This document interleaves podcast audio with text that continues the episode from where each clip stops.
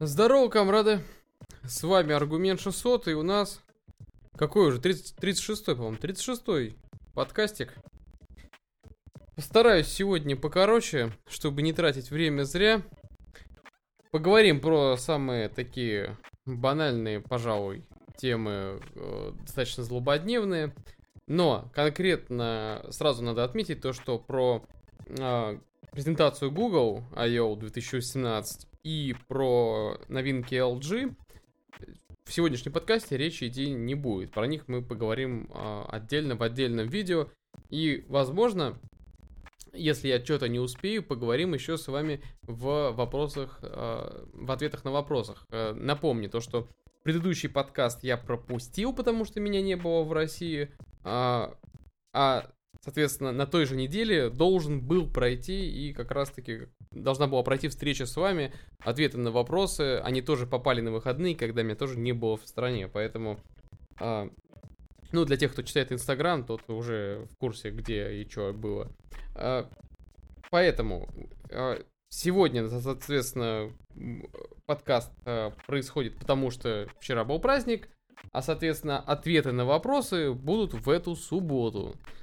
Ну, а так как у нас э, донатов за все это время не было, отвечу на вопрос э, комрада, который пишет э, лучше, э, точнее хорошая оптическая стабилизация при 4К в телефоне до 500 долларов вообще есть? Камрад, ответ очень простой, нету, потому что в реальности оптическая стабилизация в смартфонах это очень-очень условная вещь, э, даже если она работает в режиме 4К. Дело в том, что из-за размера оптики, а точнее его физического размера, соответственно, и размера а, обрамление, в которое может двигаться, то есть подвижная часть оптики в смартфоне настолько мала, что она может компенсировать слишком а, маленькие движения, чтобы быть вообще хоть сколь-нибудь эффективной. Поэтому все-таки в большей мере в смартфонах применяется и работает а, более наглядно именно электронная стабилизация. Когда она работает в пару с э, оптической стабилизацией, это, конечно, хорошо, но особой погоды не делают. Пример тому тот же самый Google Pixel первого поколения, у которого не было никакой оптической стабилизации, но при этом э, решала именно программная стабилизация. Возможно, какой-то мелкий такой нюанс, но может быть кому-то еще а, было интересно. А почему, да, э, я сразу извиняюсь за то, что этот подкаст вышел немножечко с опозданием для тех, кто смотрит его в прямом эфире. Ну, просто потому что я геморроился с этой гребаной камерой, на которую вы меня сейчас можете видеть. Опять же, для тех, кто смотрит это в Ютубе. Я пытался настроить э, идиотское управление через Wi-Fi настройками этой камеры, и оно полное дно. Я вообще не представляю. Вот а, эта камера Panasonic, и что Sony, что Panasonic очень хвалит за их э, возможности управления через смартфоны, через фирменное приложение. На самом деле, такое говнище вы меня простите. Совершенно ненадежная система. Этот Wi-Fi почему-то постоянно идиотски падает. Я, короче, хотел новую э, схему сделать, чтобы подсоединить диктофон э, с выходом на фотоаппарат. И чтобы синхронизировался звук через диктофон э, прям в фотоаппарате, и этот звук уже шел с камеры э, вам в YouTube. А не так, как сейчас, то есть у меня звук идет отдельно в звуковуху э, с этого большого микрофона, а изображение идет отдельно. Именно поэтому мне приходится ручками прям выбирать задержку, чтобы компенсировать обработку изображения с фотоаппарата Э, и все это дело синхронизировалось хоть как-то со звуком, который идет отдельно с отдельного девайса. Это геморройно, это проблематично, вы это мне уже писали не один раз, то, что есть рассинхрон по звуку, я думаю, то, что он и сейчас в какой-то мере есть, потому что эта идиотская задержка, она постоянно, блин, гуляет. То на 600 миллисекунд, то на 500 миллисекунд. Я подумал, то, что хорошая идея было бы подключить диктофон напрямую в камеру, чтобы он вместе с изображением стримил вам и звук.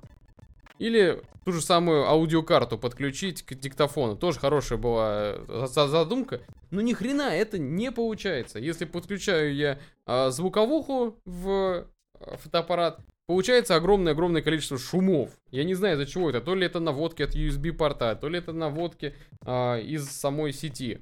Я думал, то, что диктофон должен решить эту проблему, потому что, ну, это как бы отдельное устройство, там нету никаких наводок. Думаю, блин, если я оттуда пущу выход либо line-out, либо значит, линейный выход, либо микрофонный, точнее, не микрофонный, а там а, звук для мониторинга тоже через 3,5 миллиметровый разъем.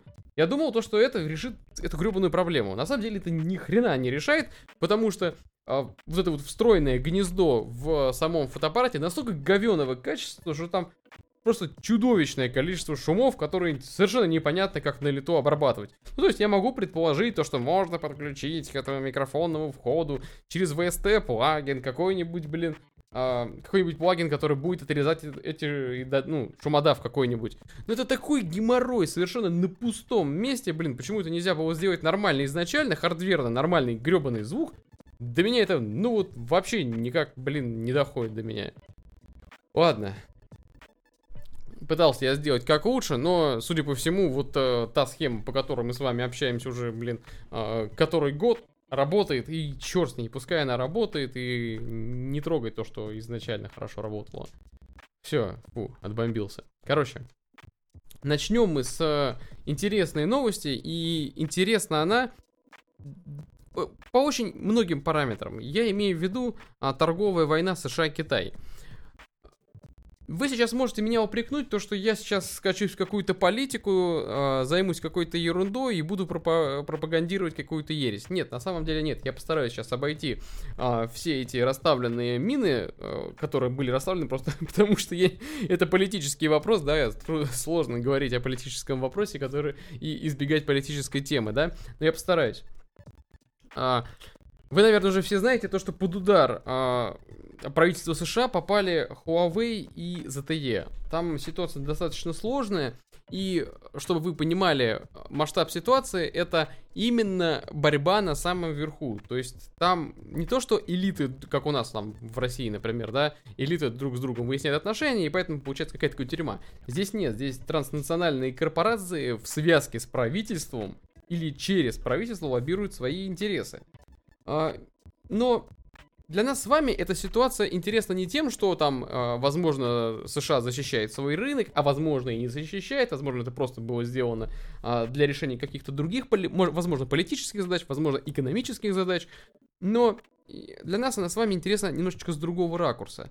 Как вы понимаете, э, или, может быть, не понимаете, Нападки на ZTE и Huawei связаны с огромными торговыми площадками Alibaba и, если не ошибаюсь, Taobao. То есть AliExpress, по-моему, на США ничего не возит. Могу ошибаться, но я слышал то, что это связано именно с этими двумя огромными торговыми площадками. То есть надо понимать э, вообще капитализацию этих площадок. Это на уровне китайского Амазона, скажем. Э, конечно, чуть меньшего масштаба, но тем не менее там капитализация огромная, просто чудовищная капитализация. То есть получается это борьба э, некоторых огромных структур и корпораций, которые завязаны через правительство двух стран и которые используют вот эту вот экономическую и политическую ситуацию в своих интересах.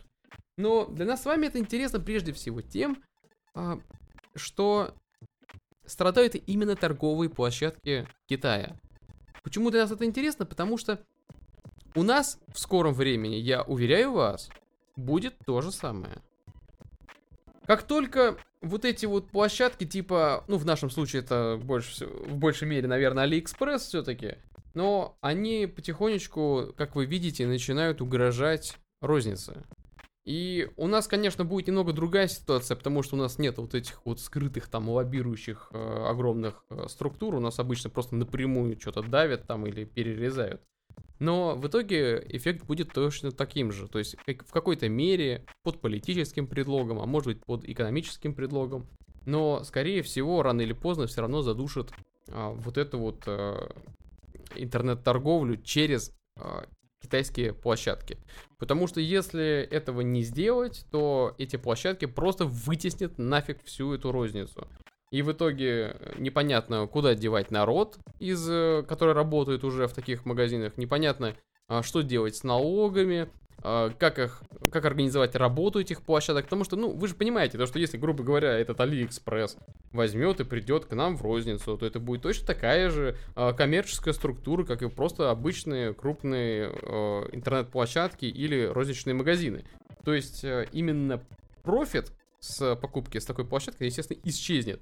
Грубо говоря, это будет площадка, где э, будут продаваться э, устройства, не только смартфоны, но просто другие электронные устройства, которые будут без официальной э, сертификации, а значит и без э, официальной гарантии на территории э, нашей страны.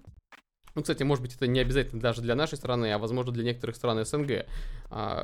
Если вы живете, например, в другой стране, которая ну, близко к России, можете написать в комментариях, э, опять же, к Ютубу, к этому выпуску на Ютубе, и описать, работают ли уже у вас э, эти площадки. Потому что, насколько мне известно, а, в Польше есть трудности, например, с этими площадками. Опять же, если я не прав, поправьте меня.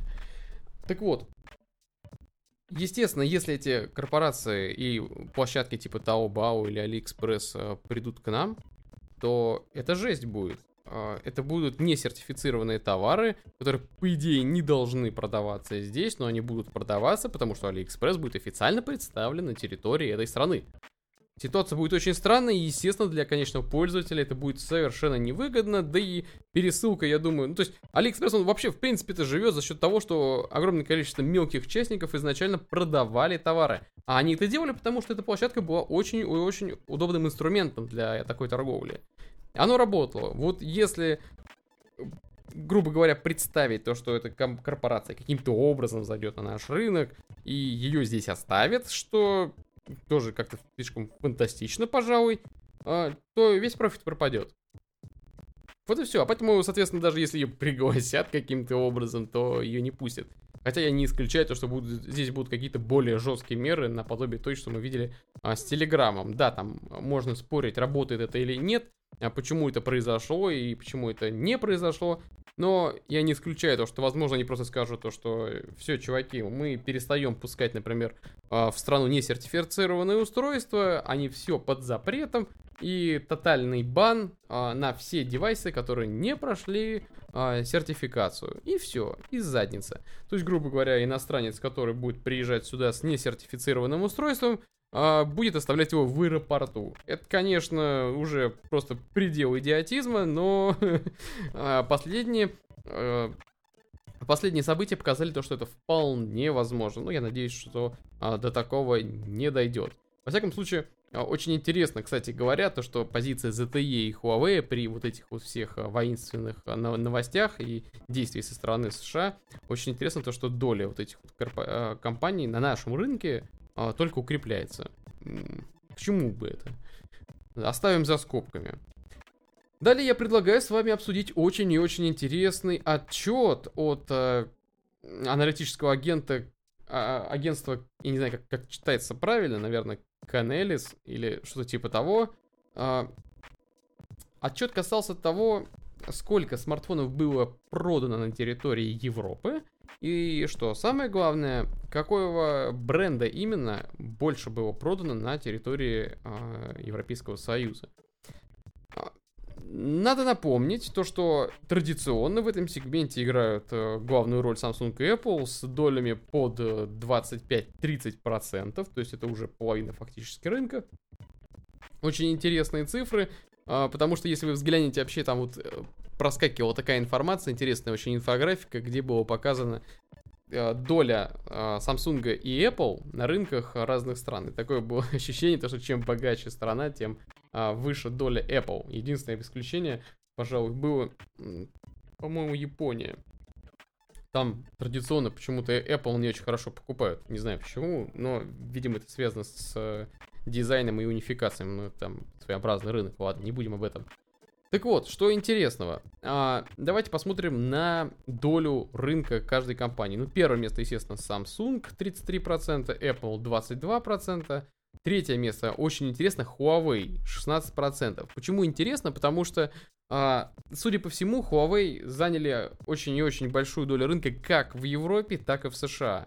И если то же самое, что и в США будет происходить в Европе, то есть закрытие доли Huawei, ну и, соответственно, там вот эти вот площадки типа Taobao и AliExpress, естественно, на Европе уже э, запрещены, то есть невозможно купить, я так, насколько я слышал, например, я слышал, что в Германии невозможно купить через эти площадки себе, особенно если по дешевке какой-то там рассчитывать, покупать э, девайсы, да и это не особо получается выгодно, потому что э, из-за налогов получается профит не очень большой, даже если каким-то образом перевозить через границу эти девайсы.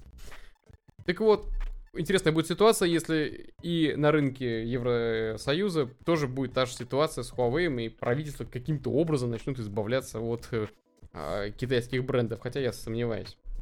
Четвертое место у нас Xiaomi, 5%, э, что самое интересное, то есть впервые Xiaomi поднялась э, настолько высоко в европейском чарте. То есть ее раньше не было. Ну и Nokia на пятом месте тоже очень интересная позиция. Блин, Nokia со своим брендингом.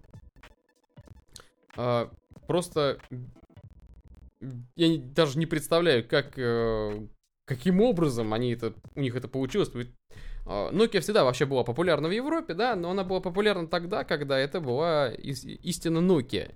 Теперь же, когда Nokia в общем-то, стало тем же самым, чем стал в свое время Alcatel, то есть перешел под контроль э, TCL. Получилась какая-то ерунда. То есть, но, смотрите, надо отдать должное маркетологам Nokia. Они делают, судя по всему, все правильно. А, раз Nokia, которая была со времен Lumia просто где-то, я не знаю, на дне рынка, а, поднялась на пятое место по продажам. Ну, великолепно. С результатом 1,6 миллионов проданных устройств. Хорошие показатели, конечно, там до какого-нибудь Apple или Samsung не дотягивает и вряд ли дотянет в ближайшем будущем, потому что, ну, этому есть объективные причины, да и репутация еще у Nokia очень сильно пострадала еще со времен той Lumia, когда, а, если вы помните еще эту историю с Элопом или Элопом, товарищем, который устроил полнейший тотальный а, как помягче сказать-то, тотальную плохую ситуацию с этим брендом. Возможно, европейцы ему пока что просто не доверяют, но если ситуация будет продолжаться вот теми темпами, что мы видим сейчас, э, скорее всего, бренд укрепится на европейском рынке, где ему на самом деле самое место. И я надеюсь, то, что у Nokia все будет хорошо, потому что хотелось бы видеть, конечно, э, даже пускай в таком виде, я очень скептически к этому бренду отношусь после перехода под крыло э, HMD, но, тем не менее, было бы неплохо, то, что если Nokia будет а, тусоваться в лидерах продаж. А, однако, вот касательно Xiaomi, очень интересно, очень интересные показатели, почему Xiaomi оказался вдруг в топе продаж по Европе. Судя по всему, а, народ начинает понимать, что такое цена-качество, и я знаю то, что вы сейчас будете шутить. А, классические шутки про Xiaomi, но на самом деле европейцы знают толк в соотношении цена-качество, и, судя по всему, это сыграло свою роль. Видимо, народ уже сыт по горло этими флагманами, э, предполагая то, что они не хотят э, уже менять флагман там каждый год или каждые даже два года. И, судя по всему, с точки зрения маркетинга, это работает. Вот это именно те заявления, которые мы с вами слышим на презентациях. Что, мол, а знаете что, вот э, железка у смартфонов уже становится достаточно крутая даже в среднем сегменте.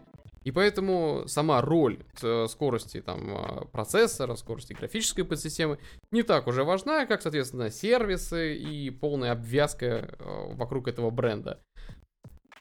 Возможно, это э, отчасти правда, но у меня возникает мысль о том, а может быть просто вот все смартфоны э, стали идти по одной и той же дорожке, и народ просто не особо видит разницы между ними, хотя она есть. Она действительно есть, как, так же, как она и была изначально. И давно-давно была, даже со времен, когда еще Симбин была на ходу, то же самое примерно было, и тоже народ говорил то, что ой, смартфоны сейчас превратятся в что-то непонятное и очень друг на друга похожие. На самом деле этого, естественно, не произошло, но надо дать э, как бы должное фактам. И правда, это первый год, 18 э, год, первый квартал, когда продажи смартфонов снизились. Говорит ли это о насыщении рынка? Да, черт подери, говорит. Это значит то, что те люди, которые хотели, ну, большинство людей, которые хотели заменить свои какие-то возможно, старые устройства, возможно, даже это были старые смартфоны просто на другой платформе, но которые э, хотели купить себе именно смартфон, они, видимо, его купили уже. Да, рынок насытился, но то, что а, не произойдет той же ситуации, которая произошла с планшетами, я думаю, то, что это правда. Также мне очень хочется обсудить с вами, ну, мы, наверное, более подробно об этом поговорим а, в эту субботу, а, когда будут у нас ответы на вопросы. Но вообще интересная ситуация с носимой электроникой скорее, чем с смартфонами. Но вот так вот плавно переходим, а, переходим к новым слухам про новый чипсет от Qualcomm а, для носимой электроники как раз таки. Если со смартфонами мы не с вами не ожидаем какого-то каких-то проблем там со спросом или со сбытом, то вот носимая электроника, как и планшеты, переживают не самые лучшие времена. И, в общем-то, это тоже вполне очевидно, потому что народ э, совершенно не хочет платить огромные деньги, которые просит, например, компания Apple за свои продукты. А Apple Watch это одни из самых массовых э, продуктов э, носимой электроники вообще на рынке. И вы можете даже судить по этому э, по прайс-листу, где были, помните, наверное, даже при презентации, очень и очень дорогие модификации Apple Watch, там, с какими-то там украшениями, с а, дорогими ремешками, в общем, там, с корпусом разных исполнений, от дорогих до дешевых. А, и самые дорогие комплектации, как вы видите, исчезли. Это говорит о том, что народ не очень заинтересован платить огромные деньги за изначально мертворожденный продукт. А он действительно отчасти мертворожденный, потому что народ просто не видит, на мой взгляд, не видит реальных способов применения этих штуковин. Я не могу его совершенно винить, хотя как игрушка это замечательное устройство. Но, судя по всему, надо решить некоторые базовые проблемы. Например, с той же автономностью, да, ну, один день, два дня, это, ну, это действительно несерьезно, особенно если ты владеешь экосистемой Apple, когда у тебя и наушники теперь на батарейках, и смартфон на батарейке, и планшет у тебя наверняка на батарейке, и MacBook у тебя тоже наверняка заряжается. То есть, ну, я, конечно, понимаю, то, что это очень и очень отдаленный такой вот а, пример, потому что, ну, блин, это надо быть состоятельным человеком, чтобы крутиться во во вообще полностью внутри этой экосистемы. Но на самом деле примерно та же ситуация и в стане Android. Просто если в случае Apple это один бренд, то в стане Android это просто разные бренды могут быть. А, то есть есть некоторые фундаментальные проблемы, которые мешают этим устройством пойти в массы. А в том числе цена и в прежде, э, ну, прежде всего, это, конечно же, автономность. И вот Qualcomm реши, решила вроде как э, решить эту проблему выпуском новых чипсетов. Напомню то, что вот предыдущий чип Snapdragon Wear 2120 был полным днищем, потому что он фактически ничем не отличался от э, того же Snapdragon 400 или там 410 которые устанавливались, уже устанавливались в, смарт, в умные часы. А, не знаю точно, было ли их достаточно по производительности или нет, но предполагаю, что да, черт подери, чего там крутить.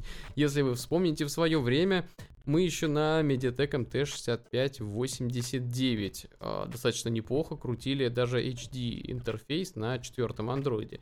Когда мы пытались э, какие-то смартфоны использовать на уже Full HD, матриц, там да, там возникали проблемы, но теоретически, просто умозрительно, для часов, конечно же, мощностей 400 даже Snapdragon должно хватать а, за голосом. Но там сразу же возникли проблемы с техпроцессом, потому что это был, ну, реально старый, а, старая докристальная система, и я не вижу большой разницы между а, Snapdragon Wear 2120 и тем же самым Snapdragon а, 400.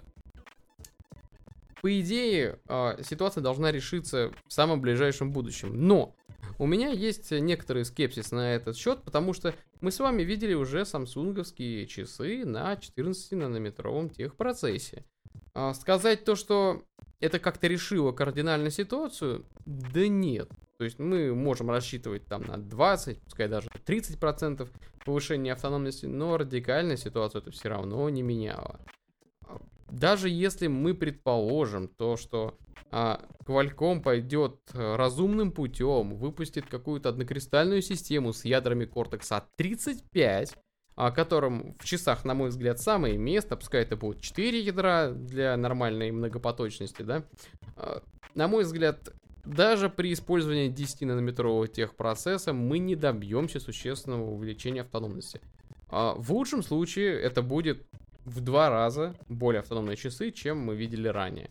То есть вместо двух дней мы максимум сможем рассчитывать на 4 дня, что, конечно, лучше, чем 2, но тем не менее это все еще далеко от искомой недели, когда можно будет те же часы заряжать, скажем, на выходных.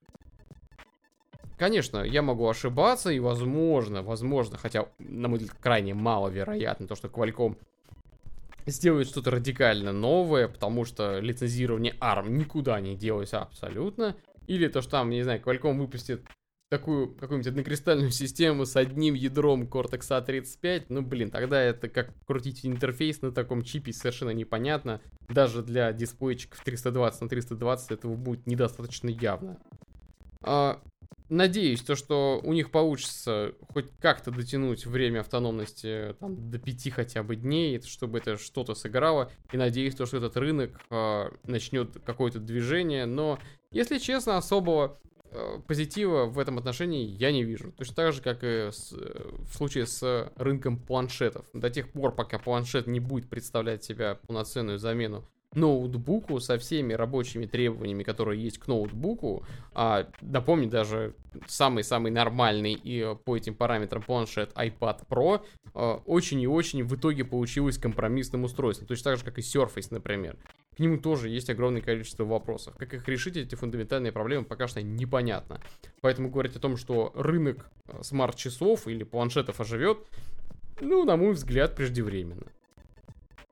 А вот про 700-ю серию Snapdragon Qualcomm говорить стоит. Напомню, то, что недавно была утечка а, про два продукта, про две однокристальные системы, которые якобы выйдут под а, линейкой 700 -й. Это 710 и 730 Snapdragon, но подчеркиваю, подчеркиваю, это только слухи. Мы можем а, ошибаться и, возможно, э, нейминг будет изменяться или даже серия будет меняться. Но а, давайте по порядку. Во-первых, что самое интересное, это то, что вроде как старшая из моделей в 700 линейке будет производиться по 8-нанометровым нормам а, производства. Это очень интересно по той простой причине, что раньше мы видели улучшение техпроцесса изначально на топовых чипах. Это было вполне оправдано, потому что с топовых чипов, э, чипов больше и маржа, соответственно, быстрее можно купить переход на новый техпроцесс. Это было вполне логично. Более того, э, уже после того, как рынок насытился топами, можно было сделать какие-нибудь урезки из э, отбраковок и тем самым сделать средний сегмент на топовом техпроцессе. Это было на самом деле э, хорошее решение. Вспомните тот же самый Snapdragon 808, который был в свое время полным днищем, но надо признать то, что 810 был полным днищем. И, естественно, обрубок от днища это пол днища. То есть совсем плохо дело. Тем не менее, а, если это так и будет, то на самом деле большого профита это не принесет, потому что раньше у нас был, соответственно, он у нас сейчас, точнее, есть 10-нанометровый техпроцесс, переход на 8-нанометровый техпроцесс особого профита дать не должен, потому что, во-первых, слишком мелкая разница, а во-вторых, как вы мне сами говорили в комментариях, скорее всего, это будет просто оптимизация техпроцесса, который имеет свои тонкости и нюансы. То есть, скорее всего, мы не увидим какой-то там а, какого- какого-то увеличения по энергоэффективности и, соответственно, по тепловыделению и производительности. А вот конфигурация ядер у меня вызывает масса вопросов. Во-первых, оба чипа вроде как должны будут иметь формулу 2 плюс 6. То есть вроде как это 8 ядер, но из них только 2 толстых. А, у меня вопрос. Это как так, блин, когда у нас есть 660, у которого нормальная человеческая схема 4 плюс 4. Я, конечно, хотел бы, чтобы это были просто 6 или 8 толстых ядер, но, черт подери, на то они и желание, чтобы оставаться желаниями, правда же? У меня огромный возникает вопрос, как в условиях такой схемы обеспечить нормальную многопоточную производительность? Вот у нас заявлена вроде как разная схема ядер Крио, то есть разная архитектура. Вроде как для 710 у нас будут э, яд, э, ядра Крио 300 серии, а для ядер Snapdragon 730 вроде как Крио 400 серии. Но позвольте, у нас с вами нету на данный момент ничего толще, чем Cortex A75. Соответственно, что вы можете нам предложить в рамках новой архитектуры Крио 400 серии? Возможно, мы что-то не знаем, или ARM еще что-то, какой-то анонс не выкатила, э, чтобы его показать в рамках там, или сделать его э, интерпретировать с точки зрения Qualcomm в новую серию. Или это просто будет маркетинговое гребаное название, типа мы переименовали старые Крио в новые Крио, ничего при этом не изменив. А, в нашем случае с мобильниками это практически не происходило, хотя я помню те, те старые добрые времена, когда а, Qualcomm вообще не маркировал собственную архитектуру, то были 810, например, Snapdragon, где было четко написано, то, что это ядра Cortex A57, а, эти, э, э, а это ядра Cortex A53.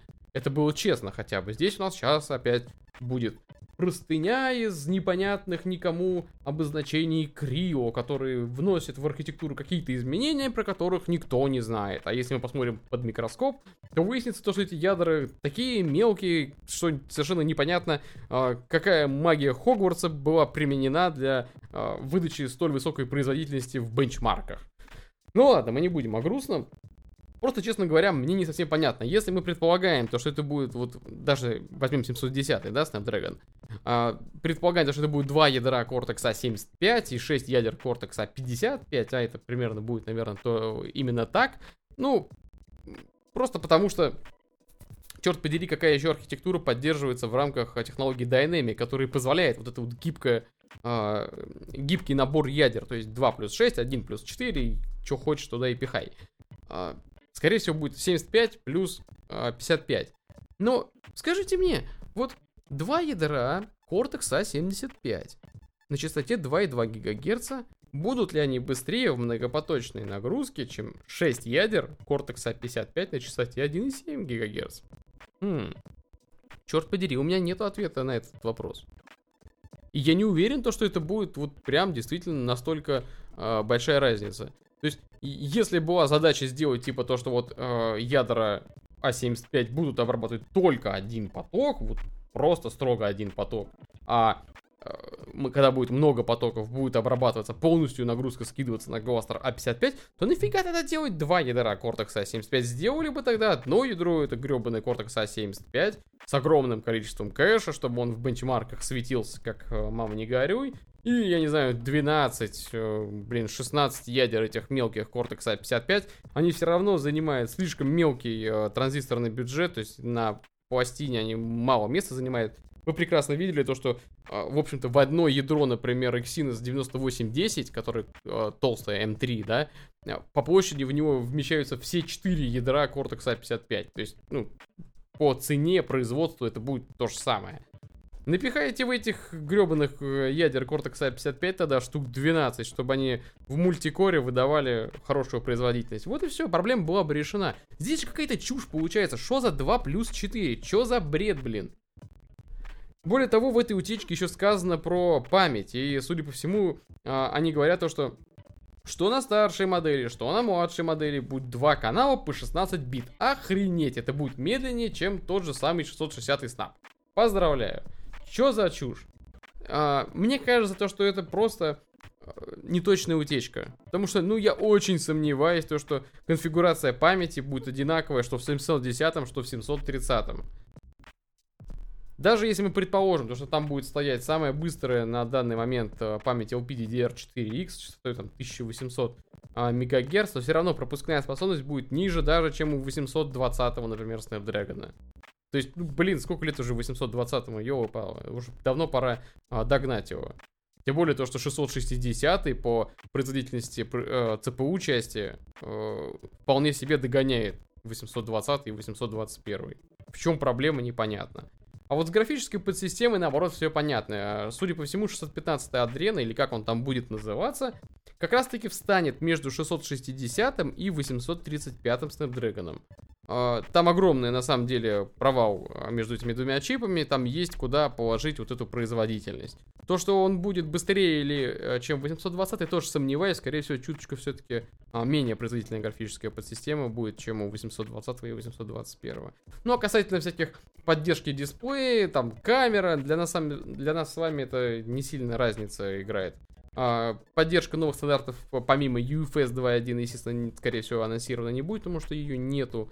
А, касательно NPU, многие просились, а, точнее, не один уже вопрос мне задали на ВКонтакте, будет ли смысл от какого-то этого NPU и что это вообще означает в Snapdragon. Да ни хрена это не означает, комрады. Мы, э, то, на что влияет и может влиять NPU, э, нас с вами коснется очень и очень вряд ли. Потому что я помню, как анонсировали голосовых помощников. Ну и чего, вы на каждом шагу, что ли, видите, как а, люди общаются с этими голосовыми помощниками и раздают им команды? Ну я нет. Хорошо, я могу вспомнить пару случаев, когда они мне понадобились. Ну там, я не знаю, за рулем поставить маршрут, окей. Но, черт подери, делать какой-то там поиск, умный поиск через а, искусственный интеллект и машинное обучение и делать эту а, поддержку при помощи специального блока, это полный бред. Можно использовать силы графического ускорителя, либо а, я не знаю, а, DSP, скажем, использовать ради этого, как это было в 835 и 845 снапе. То есть проблемы такой не было. То есть э, мне это больше напоминает какой-то, наоборот, попахивает больше маркетингом, чем э, какими-то реальными выгодами для конечного пользователя. То же самое и, помните, нам очень-очень много заливали про дополненную реальность, и заливает до сих пор, даже на Google I.O. 2018 об этом э, шла речь. Ну а в итоге что? Это что, получило повсеместное какое-то распространение? Да нет. Единственное, что я... Э, единственное, что я могу представить, это то, что вот при помощи AR они наконец найдут а, применение графической подсистеме, потому что на данный момент конечному пользователю, который, грубо говоря, не играет в компьютерные игры, в общем-то, класть на производительность графической подсистемы. И теоретически, если мы берем э, во внимание то, что AR может когда-либо в ближайшем будущем выстрелить, то, возможно, можно будет наконец найти работу для графической подсистемы, и это окажется важным. А пока что чушь какая-то. Ну, ей-богу, чушь. Ой, ладно, пора, комрады, заканчивать с этой ерундой. Опять эти э, совершенно непонятные утечки, я надеюсь, что большинство из них, вот данных из этих утечек, они просто неправдоподобны. А, потому что изначальная концепция, в, которой мы, а, в которых а, были там какие-то 670 640 и 400, по-моему, 60 Snapdragon, про которых был отдельный выпуск на основном канале, там вот распределение по сегментам а, было гораздо-гораздо интереснее и просто вот банально логичнее. Надеюсь, то, что они как-то сформируют этот ряд более интересно. А, я предполагаю, ну, если вот забыть все эти утечки, то было бы логичным строить 700 серию и топ 600 серии именно из отбраковок 845 снапа. Потому что конфигурация вот с этими новыми ядрами Cortex A75 и Cortex A55 а, позволяет сделать то же самое примерно, что мы видели в какой-то мере а, на настольных процессорах, когда шли отбраковки а, да, впрочем, они и сейчас идут. Вспомните тот же самый Threadripper от AMD, да, где а, модель зависит а, от количества отключенных или включенных а, кристаллов. Ну, точнее, части кристалла. А, возможно, там, э, там серверные у нас есть AMD-шки, которые тоже на той же самой платформе работают. Там все 4 кристалла работают, соответственно, на настольных Threadripper 2 кристалла по дефолту отключены. И еще вопрос, сколько включено ядер а, в тех кристаллах, которые не отключены. А, теоретически можно повторить то же самое на мобильных процессорах, и это было бы логично. Ну, естественно, было бы еще круто, если бы мы с вами могли бы еще с какой-то там долей, долей лотереи разблокировать те ядра или там кэш какой-нибудь, ну, черт подери, мечты.